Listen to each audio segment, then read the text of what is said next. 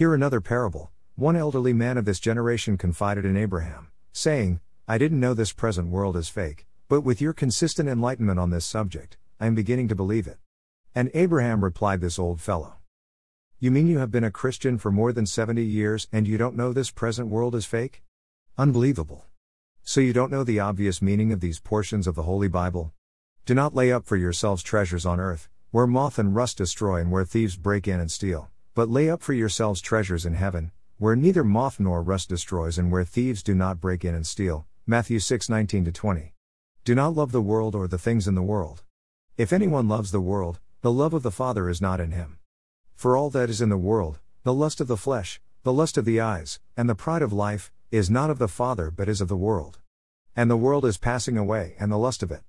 1 John 2 15 17. And the old man responded thus To be honest with you, Father Abraham, I don't study the Bible, and my GO, general overseer, whom I so rely in his teachings, had always encouraged us, his flock, to love this present world and lay abundant treasures in it.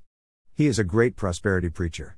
To be frank with you, he is a living example of a very prosperous man of God in cash and assets, and his calling is to liberate the poor of this present world from their poverty. And Abraham shook his head severally as he pitied this old man. Now hear this. This present world is gradually passing away. God had directed Abraham to prepare humanity for the soon to come new world, that is, the new heaven and the new earth. In other words, the ministry of the overcomer will trigger the great separation. What is the meaning of this?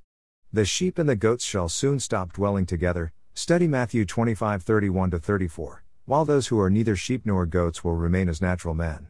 If the great separation had been fully actualized by the Holy Spirit, the saints will then possess the holy city of God, New Jerusalem, and dwell there eternally, in agreement with the prophecy of Jesus Christ, God Almighty, in the Bible Book of Conclusions, Revelation 21 1 5 refers.